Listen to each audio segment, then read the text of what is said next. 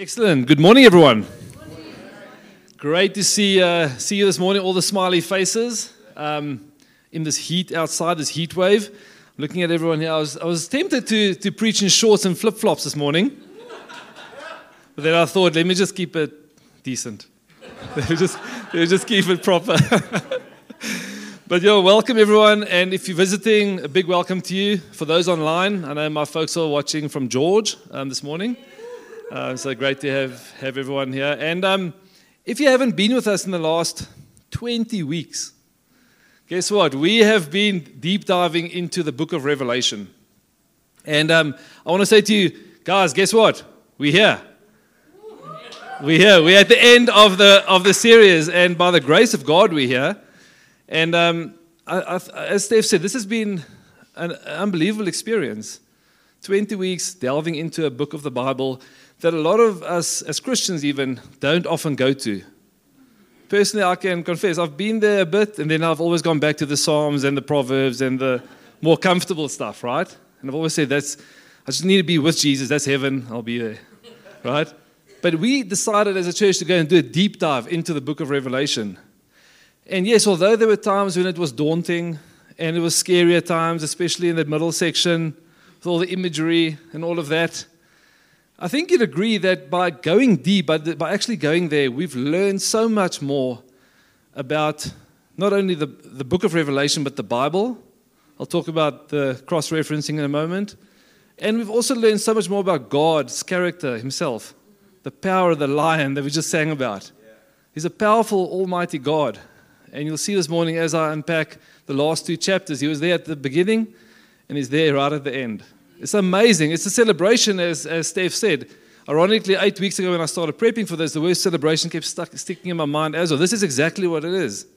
It's wonderful. So well done for persevering through it. I know one of my uh, the Connect Group uh, uh, members said a few weeks ago, we feel like we need to read this book supervised, almost like parental guidance advised. But among among all of us and in Connect groups, we we managed to get through it, and it's been so satisfying just to learn more about, about it. So I've got the privilege this morning to share on Revelation 21 and 22, the last two books, not only Revelation, but the last two books in the Bible.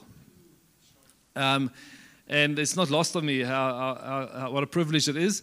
And um, it would be, I thought it would be remiss of me not to just do a quick speed of light recap of, of what we've done last 20 weeks. And, and promise, I promise you, I'm not going to spend more than two or three minutes on it. but there are th- certain things we did learn. And maybe just to give context for today, I'm just going to quickly touch on a couple of those things. So, firstly, um, four principles that we, that we learned. The first one is that this book of Revelation is a prophetic book. It's an apocalyptic prophetic book. It's not a historic, historical book. In fact, it says in Revelation 22 7, it says, Blessed is the one who keeps the words of the prophecy of this book. We didn't make up that it's a prophetic book. It says that it's a prophetic book, which means that we should not be reading this book chronologically from start to finish. If you do that, as John, um, John Anderson, not John in Revelation, as John Anderson said a few weeks ago, if you read it chronologically, you're going to see that the, excuse me, that basically um, the earth ends seven times, which is confusing, right? Because, but if you read it with the understanding that there's a cycle, that there are seven cycles within the book of Revelation, it starts making way more sense. So that's the first thing, it's a prophetic book. The second thing is, from a time, time frame perspective, in, in church history, the time frame of Revelation is from the first coming of Jesus, when he came to earth to die for when God sent his son to die for our sins on the cross, to the second coming of Jesus. That's still coming. Which means, guess what? We're in the middle of it. We are experiencing what's being described in Revelation. All the imagery and symbolic things that you read about. thanks, Dim. I've got two glasses now. Thanks.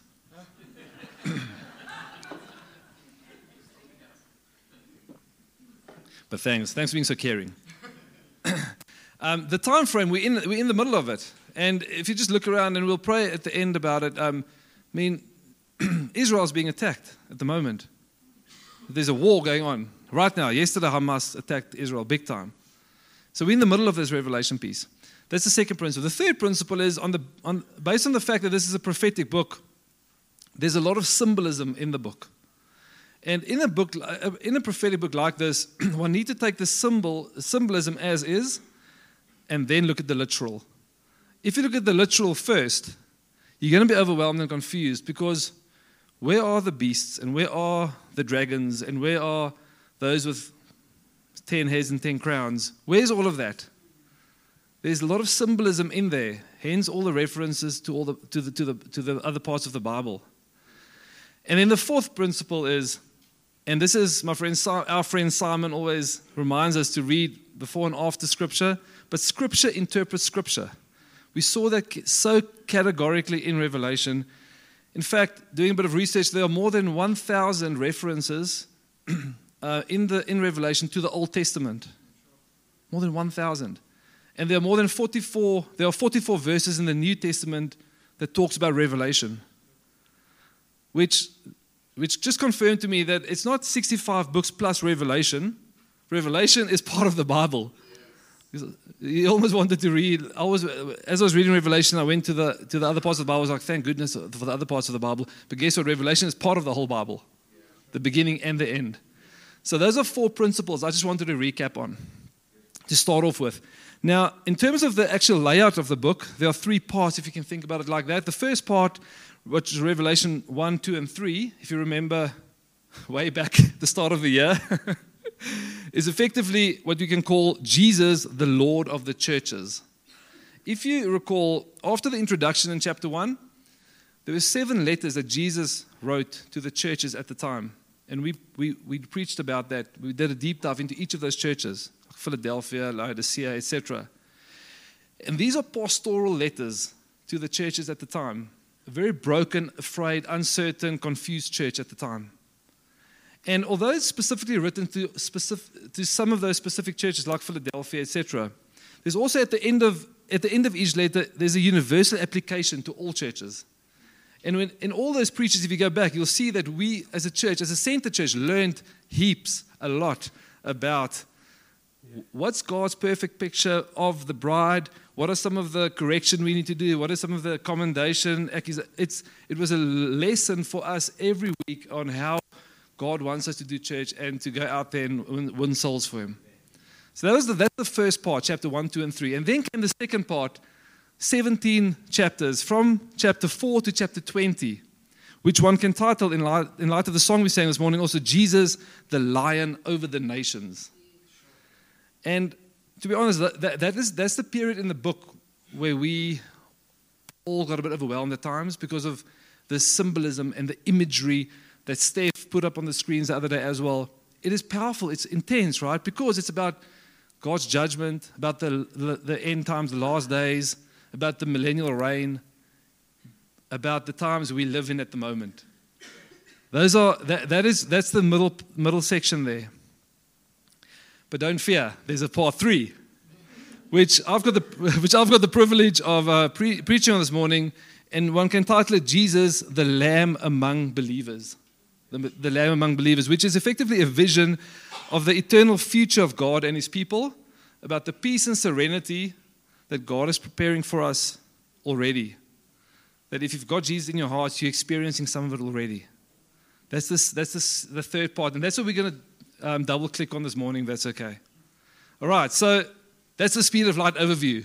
I'm not going to go into more because there's too much to go back into. So, if we can get into Revelation 21 22, I want to ask you to turn. This is the only passage I'm going to ask you to turn to this morning, although I'm going to read a lot out of the Bible.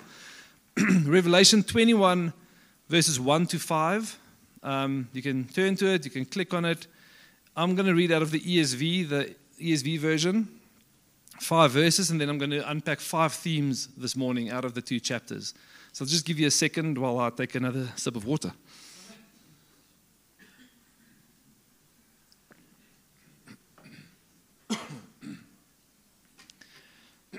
all right, I think we're all there. I'm super excited for, for the next 25 minutes or so. Okay, so let me, let me start reading Revelation 21, verses 1 to 5. It says, then I saw a new heaven and a new earth. For the first heaven and the first earth had passed away, and the sea was no more. and I saw the holy city, New Jerusalem, coming down out of heaven from God, prepared as a bride adorned for her husband. And I heard a loud voice from the throne saying, Behold, the dwelling place of God is with man. He will dwell with them, and they will be his people, and God himself will be with them as their God. He will wipe away every tear from their eyes, and death shall be no more. Neither shall there be a mourning, nor crying, nor pain anymore, for the former things have passed away. And he who was seated on the throne said, Behold, I'm making all things new. also, he said, Write this down, for these words are trust, trustworthy and true. Powerful, isn't it? I mean, when I read that, I thought I could build a whole preach just on five verses there. There's a lot in there. But what I decided to do is, reading chapter 21 and chapter 22, I've extracted five themes this morning that I want to unpack systematically with you, starting with, with this. So, the first theme this morning, one can call a new heaven and a new earth. That's the first theme.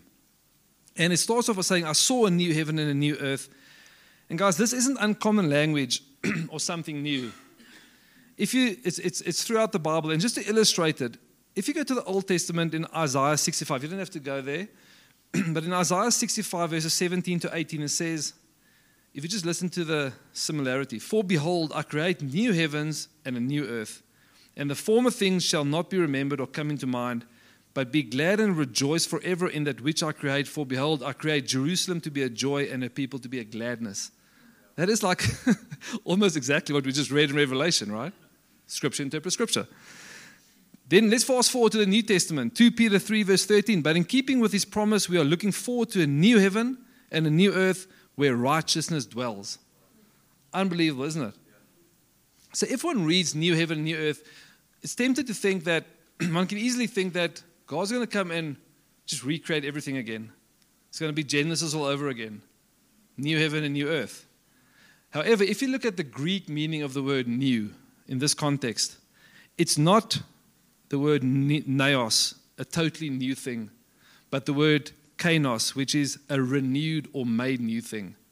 In other words, God's not going to come and wipe out plan earth because of everything that man's done on earth, or just start all over again and do Genesis all over again.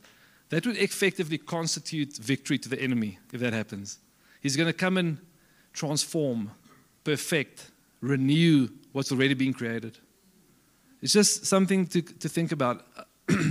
um, the other thing is, if you, if you look at what we read earlier, it says, um, For the first heaven and first earth had passed away, and the sea was no more. Now, the sea, in Revelation, if you remember, is a symbol for the source of where the satanic beast and death lives in the sea. The sea is going to be no more. That's going to be gone. It's going to be new heaven and new earth, and those are always mentioned together. Because earth and heaven is going to be together now. It's going to come down from God's going to come down from heaven and we're going to be together reunited with God as his people. That's the first theme I want to just highlight this morning. It's going to be a renewal, a transformation because God is a transformational God. He makes new things new in our hearts. And in this instance, He's going to renew what was created. Because He created it. He's not going to wipe it and go, so let me try again. That's, that's not going to, it's going to be a renewal and made perfect. Okay, so that's the first theme I just wanted to lift out this morning, which brings me to the second theme, which is super um, exciting, exciting for me. Exciting for me is it's, it's called the eternal covenant is fulfilled. That's the second theme that pops out. And if you read chapter 2 and 3 again, it says, And I saw the holy city. It's an important word here city, New Jerusalem, coming down out of heaven from God, prepared as a bride adorned for her husband. And I heard a loud voice from the throne saying, Behold, the dwelling place of God is with man. He will dwell with them, and they will be his people, and God himself will be with them as their God. so it's significant that this glorious dwelling place is described as a holy city. Guys, if you think of a city, a city is where people dwell and interact with each other. If you think back to um, COVID 2020, the hard lockdown, remember we had like an hour somewhere, two hours, you could quickly go to Pick and Pay and buy stuff? And then you drive around, there's no one on the streets. It was like eerie, it's like scary. And you go into Pick and Pay, and half the shelves are blocked off, and there's nothing there. I remember going to Rosebank where our offices are. There's no one in the office. Like 5,000 um, people sort of size office. There's 400 people in the office. It, it, felt all, all this around us without people, it's not a city, it's a shell, it's just buildings. And the reason why, why, why it's described there as a holy city, New Jerusalem, is because there's going to be, there isn't isolation, there's going to be perfect communion again between God and his people who he created. That is, that is so ex, ex, exciting to think about. There's going to be, we're going to be literally together with him again all the time forever. And if one look at this verse again, he dwell with he dwell he will dwell with them and they will be his people. That's one of the most repeated verses in the Bible. In fact, I've found 44 references in the Bible to that. Just to illustrate a few, if I go back to the Old Testament, Exodus 29 45, it says, I will dwell among the sons of Israel and will be their God. In Zechariah 8 8, and I will bring them back and they will live in the midst of Jerusalem, and they shall be my people, and I will be their God in truth and righteousness. Jeremiah 31 says, At that time declares the Lord, I will be the God of all the families of Israel, and they shall be my people. Him with us. That's, that's the whole, that's the mission. And then get this right in Genesis 3, right at the start. The, then the man and his wife heard the sound of the Lord God as he was walking in the garden in the cool of the day. See, the plan and purpose of God from the beginning was to be in perfect covenant, in perfect relationship with these people, and to dwell among them. That's what, he, that's what he created in Genesis. Then the fall happened. Adam and Eve messed it up, right? And then God's redemption throughout church history was to restore that plan, to make to transform that plan again and renew it through a number of covenants, including the new covenant when Jesus came to earth to die for our sins on the cross, which again gave us access to God in that moment. But what's happening here right at the end, Alpha and Omega, is when that new heaven, new earth comes, that new Jerusalem, that eternal covenant is complete, complete fulfillment of that eternal covenant because God's being, is back with his people, where, which was the original plan. And just that picture and the fact that I understood for the first time actually Alpha and Omega. There was there in Genesis at the start, covenanting, walking with man, right at the end, fulfillment of that covenant again. And just to back it up, in Revelation 22, verses 1 to 5, I'm not going to maybe write that down to go and read separately, but Revelation 22, verses 1 to 5, speaks about the restoration of Eden. Eden is completely being restored in this end time. So that's the second theme the, the complete um, fulfillment of the eternal covenant. Okay, which brings me to the third theme. So, what is this new heaven and new earth going to look like? Because the bulk of chapter 21 and 22, if you go and read it, is made up of describing what this new heaven and new earth, this new Jerusalem is going to look like. But again, we need to remember what we said at the start. One of the principles are there's a lot of symbolism in, in, in Revelation. We need to understand that. And it says in verse 10 also, John is carried away in the spirit where the new Jerusalem is showed to him. He's looking at it from a spiritual perspective. Okay, so a couple of elements I want to point out around this, the description of this holy city, this dwelling place between God and, and, and his people. The first one is the reference to Jerusalem. So, Jerusalem, in this instance, is less a, a, literal a reference to the literal city of Jerusalem in Israel, but more a symbolic reference, which I'll un, unpack in a moment. See, towards the end of the Gospels and in the early part of Acts, Jerusalem loses its significance to an extent. And Jerusalem from then onwards is more referenced to as the city or the, the God, uh, the people of God. The, the people, city or the people of God. That's what Jerusalem means. In a similar way than with Babylon, if you look at Re- Revelation, refers to the city or the people of this world. Babylon, people of this world. Jerusalem, city or people of God. That's the reference to this new Jerusalem, this holy city where man and God, where God and man is going to dwell together again. So that's the first thing to, just remember. the second thing is if one look at some of the elements of this holy city, how it's described, I'm just going to touch on a few. The first one is in terms of the light that's going to be there. Lebo and I spoke about it this morning. It's going to be radiant. Verse 23 in chapter 21 says, The city has no need of sun or moon to shine on it, for the glory of God gives it light, and his lamp is the Lamb. See, God, God who is light, and Jesus, who is the light of the world, is going to be there. There's no need for anything else. There's no need for a sun, a moon, or anything else. He's going to radiate, he radiates so much light I don't think we're going to be able to face him without sunglasses. we're not going to be able to actually stand up in his presence. It's going to be so bright. That's the beauty of it. That's the his glory that's being that's being displayed. Then, secondly, in terms of presence, verse 22, it says, And I saw no temple in the city, for its temple is the Lord God, the Almighty, and the Lamb. There's no need for an Ark of the Covenant. There's no need for a tabernacle, Holy of Holies. There's no need for a temple or a church that depicts the presence of God. Why not? He's going to be there. It's a city. We're going to dwell with him. He's going to be there. It's unbelievable. We're going to have, like here, direct access, straight, not, not in any other way. then, in terms of, of um, of access, chap, um, verse 27 says, But nothing unclean will ever enter it, nor anyone who does what is detestable or false, but only those who are written in the Lamb's book of life. In terms of access, if you've got the mark of the Lamb on you, if you've accepted Jesus as your, as your Lord and Savior, you're going to be there with Him. And none of the other, um, as described later on in Revelation, none of the dogs outside are going to be allowed in. That's the access. Us with our Father all the time. And then, in terms of describing its magnificence, verses 9 to 21 are effectively the physical descriptions of the city, which, if you look at from, some, from a symbolic perspective again, it's about the glorified church which reflects the glory of God. You'll see when you read that, and I'll quickly just quote a few pieces there. it's, it's, it's depicted as a very um, wealthy space, but it actually represents how valuable God sees his people. That is what it's talking about here. It's not bling for the sake of bling, it is how valuable we are to him, and that is what he is preparing for us a beautiful, beautiful holy city. And just to read a few descriptions, it says, Its radiance like a most rare jewel, like a jasper, clear as crystal.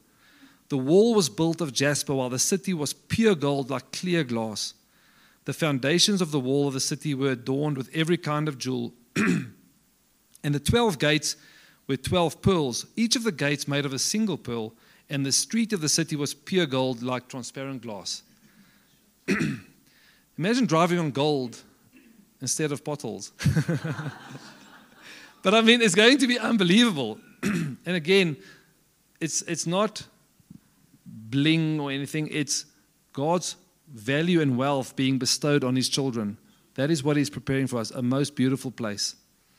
Okay, is that helpful in just understanding the picture of this holy city?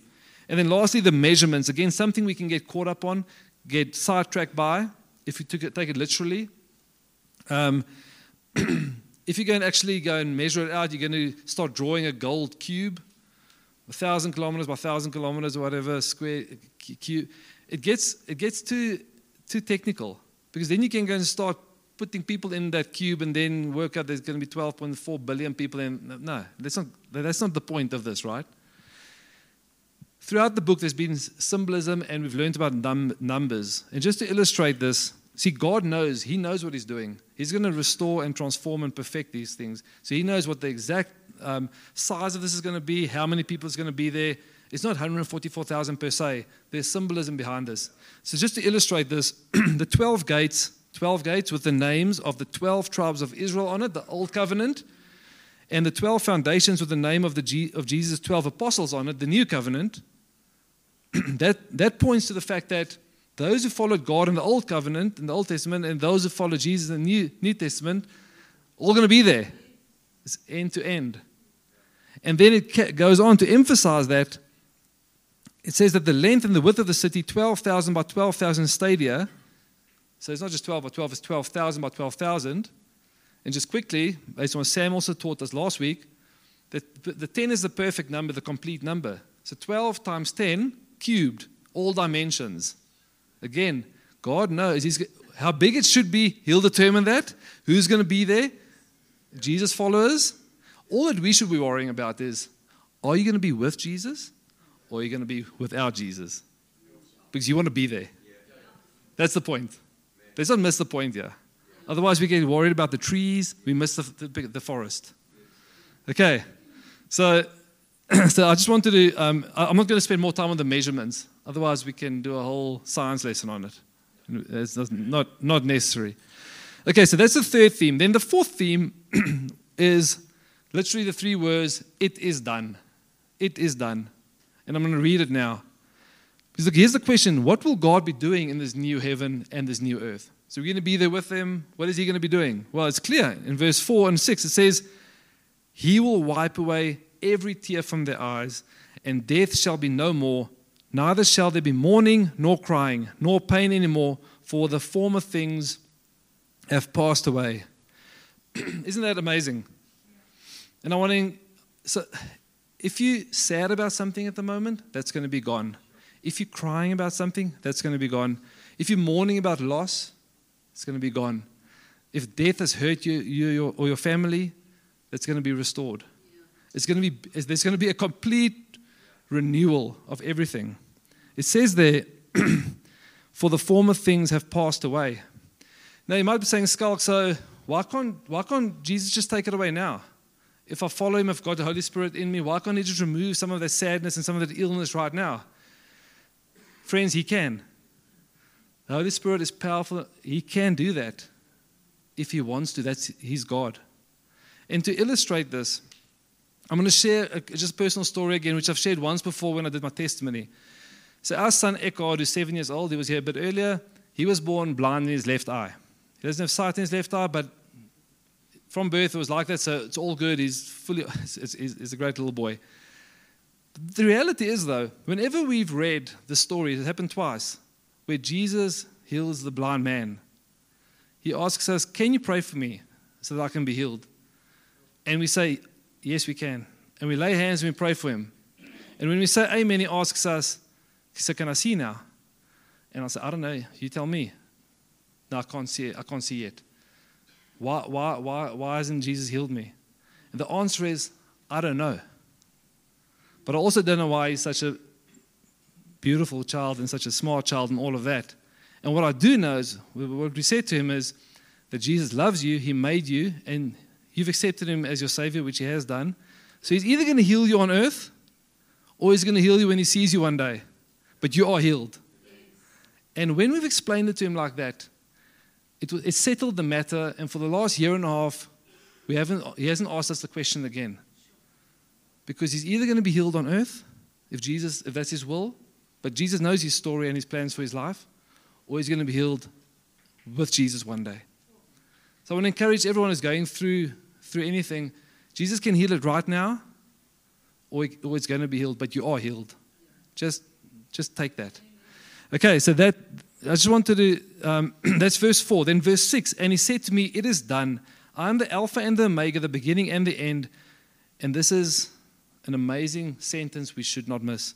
To the thirsty, I will give from the spring of the water of life without payment. Firstly, on the Alpha and the Omega, we already spoke about it. He was there at the start, Garden of Eden. He's going to be there at the end. Eden's being restored. So we, we're clear on that. That's amazing. It's an amazing picture. On that second sentence, to the thirsty I will give from the spring of water of life without payment. When I've thought about, when I've when I prepped and I prayed about that, I asked myself the question, why does Jesus regularly use water, living water, springs of the water of life, to, to explain what he wants for, to give us? And I think it's because it's easy to understand and for the following couple of reasons. For instance, if you are sick, so sick in hospital and you can't eat, what, what do they do? A straw, and they still give you fluids, water. You can still drink, even if you still, if you, even if you can't eat. If you are filthy dirty because you played rugby on a muddy pitch, or you worked on your car and you're full of grease, or you're living on the street and you haven't bathed for a few weeks, guess what? You can still drink. You can still drink. You don't re- lose that capability. And even if you can't afford anything, food or anything, you just need to find a source of water, a tap, and you can still drink, right? There's only one requirement you need to thirst. You need to thirst. So, what God is saying here, what Jesus is saying is, To the thirsty I will give from the spring of the water of life without payment. What he is saying is, if you have a void in your life spiritually, emotionally, if this world is not satisfying you sufficiently, guess what? He's saying, Come to me. Be thirsty. If you're thirsty, I will give you from this water of life the Holy Spirit, it will quench your thirst without fail. That's his invitation. And here's the kicker without payment. You don't have to do anything, friends, to, to deserve this. Without payment. He sent his son to die for us on the cross. It's done. It is done. We said we just said that. You just need to thirst, open your heart, and he will give it to you without payment. That's what grace is unmerited, undeserved favor. That's what he wants to give each one of us. And we're going to come back to that right at the end. So that's the, that's the fourth theme. And the last theme, and also a fact. And I love this. It says, Jesus is coming soon. That's a fact. It's beautiful. And to illustrate that, I'm going to read a couple of verses right um, at the end of, of, of chapter 21, starting in verse 7. It says, Look, I am coming soon. This is Jesus speaking. Blessed is the one who keeps the words of the prophecy written in this scroll. Then, verse 12, Look, I am coming soon. My reward is with me, and I will give to each person according to what they have done. I am the Alpha and the Omega, the first and the last, the beginning and the end. Blessed are those who, are, who wash their robes, that they may have the right to the tree of life, Eden, restored, and may go through the gates into the city. Outside are the dogs, those who practice magic arts, the sexually immoral, the murderers, the idolaters, and everyone who loves and practices falsehood. And get the last three verses I'm going to read. Verse 17 The Spirit and the bride say, Come. And let the one who hears says, Come. Let the one who is thirsty come. And let the one who wishes take the free gift of the water of life. Verse 20 He who testifies to these things, Jesus says, Yes, I am coming soon. Amen. Come, Lord Jesus. Verse 21, the last verse in the Bible. I don't know if you've read this before. It says, The grace of the Lord Jesus will be with God's people. Amen. It is a, an amazing celebration thing to think about. He's saying, I'm coming. But what struck me was right up to the end, Jesus says, Come. Right up to the end. He could have, a few chapters earlier, just said, Okay, this is enough. Everyone's heard enough. They know what they need to do. Right up to the end, he says, Even if 99 are in the camp, but there's one sheep missing, one light out there, come. Even to the dogs outside who's, who's um, got a thirst for sin, sexual immorality, etc., he says, Come. You see, Jesus can progressively remove that thirst as you drink from the spirit of life. He'll, have, you picked, have, you, have you noticed if you start eating healthy food, your, your, your, your um, craving for junk food disappears? Let's rather focus and drink from the spirit of life than feast on the fleshly stuff. And to, and to land this, I want to, I want to read Galatians 5:16. It says, "So I say, walk by the Spirit, and you will not gratify the desires of the flesh. Come, drink from me, the source of life, and you'll have uh, you'll have something that will that will quench your thirst into eternity. You'll be with me in this new heaven, in this new earth, in this holy city, where I'm reconciled with you, and where my mandate, my purpose of this world is fully reconciled again." Is that okay? Guys, yeah, I'd, I'd love, um, I want to ask Lebo um, and, and, and the team to just come up. We're going to, we're to, you picked up, we sang two songs this morning. We swap things around. We're going to finish with a song that really just was in my spirit this whole week. And as, as Lebo gets ready, I, I want to I want to pray for us. And I'm going to ask, I'm to, if there's anyone here this morning who has a void in your life, who is not being satisfied by earthly desires, who feel something is missing. We just heard God saying that for those who are thirsty, come, come drink from the fountain of life, the Holy Spirit. I want to invite you. I'm going to pray a prayer. If that's you, I'm going to pray a prayer. If you want to open up your heart and invite Jesus into your heart and, and, and be filled with this, this, um, uh, the source that never, dry, never dries up, that never disappoints you know, just pray that prayer with me um, as, as, I pray. And then we're going to stand and we're going to just uh, go into time of ministry and sing this song. And if you, if you feel like you want to come and uh, pray with us at the front here about anything, please feel free to do that. There's no pressure, but this is a, this is a special moment at the end of this book where we learned about God's character, about where we're going, about who He is. He's saying, Come. Guys, we don't want to be not be in that selfie that, that Steph put up the other day. You want to be in the selfie that Jesus takes. Is that okay? So let me pray first, um, and then Lebs, we're gonna we're gonna sing. Father God, thank you, Lord, for this time together this morning. Lord, we uh, we thank you that you are gracious God, a God who loves us as your children. And Father God, I just pray this morning for every, for all of us here this morning who who might have a a void in our in our hearts, something missing, who's thirsty, who's trying to quench our thirst by in fleshly worldly things. Father God, I pray in the name of Jesus that you will convict us right now, Father God.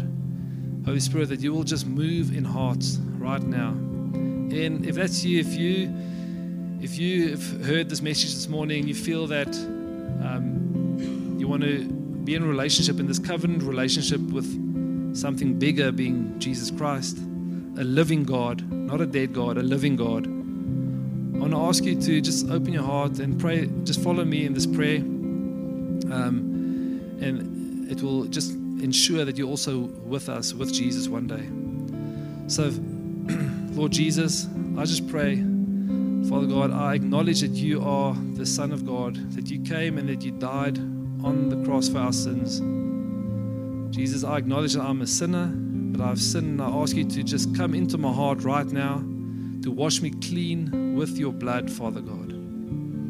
To just be the Savior of my, li- of my life and the Lord over my life. Father God, I accept you into my life right now.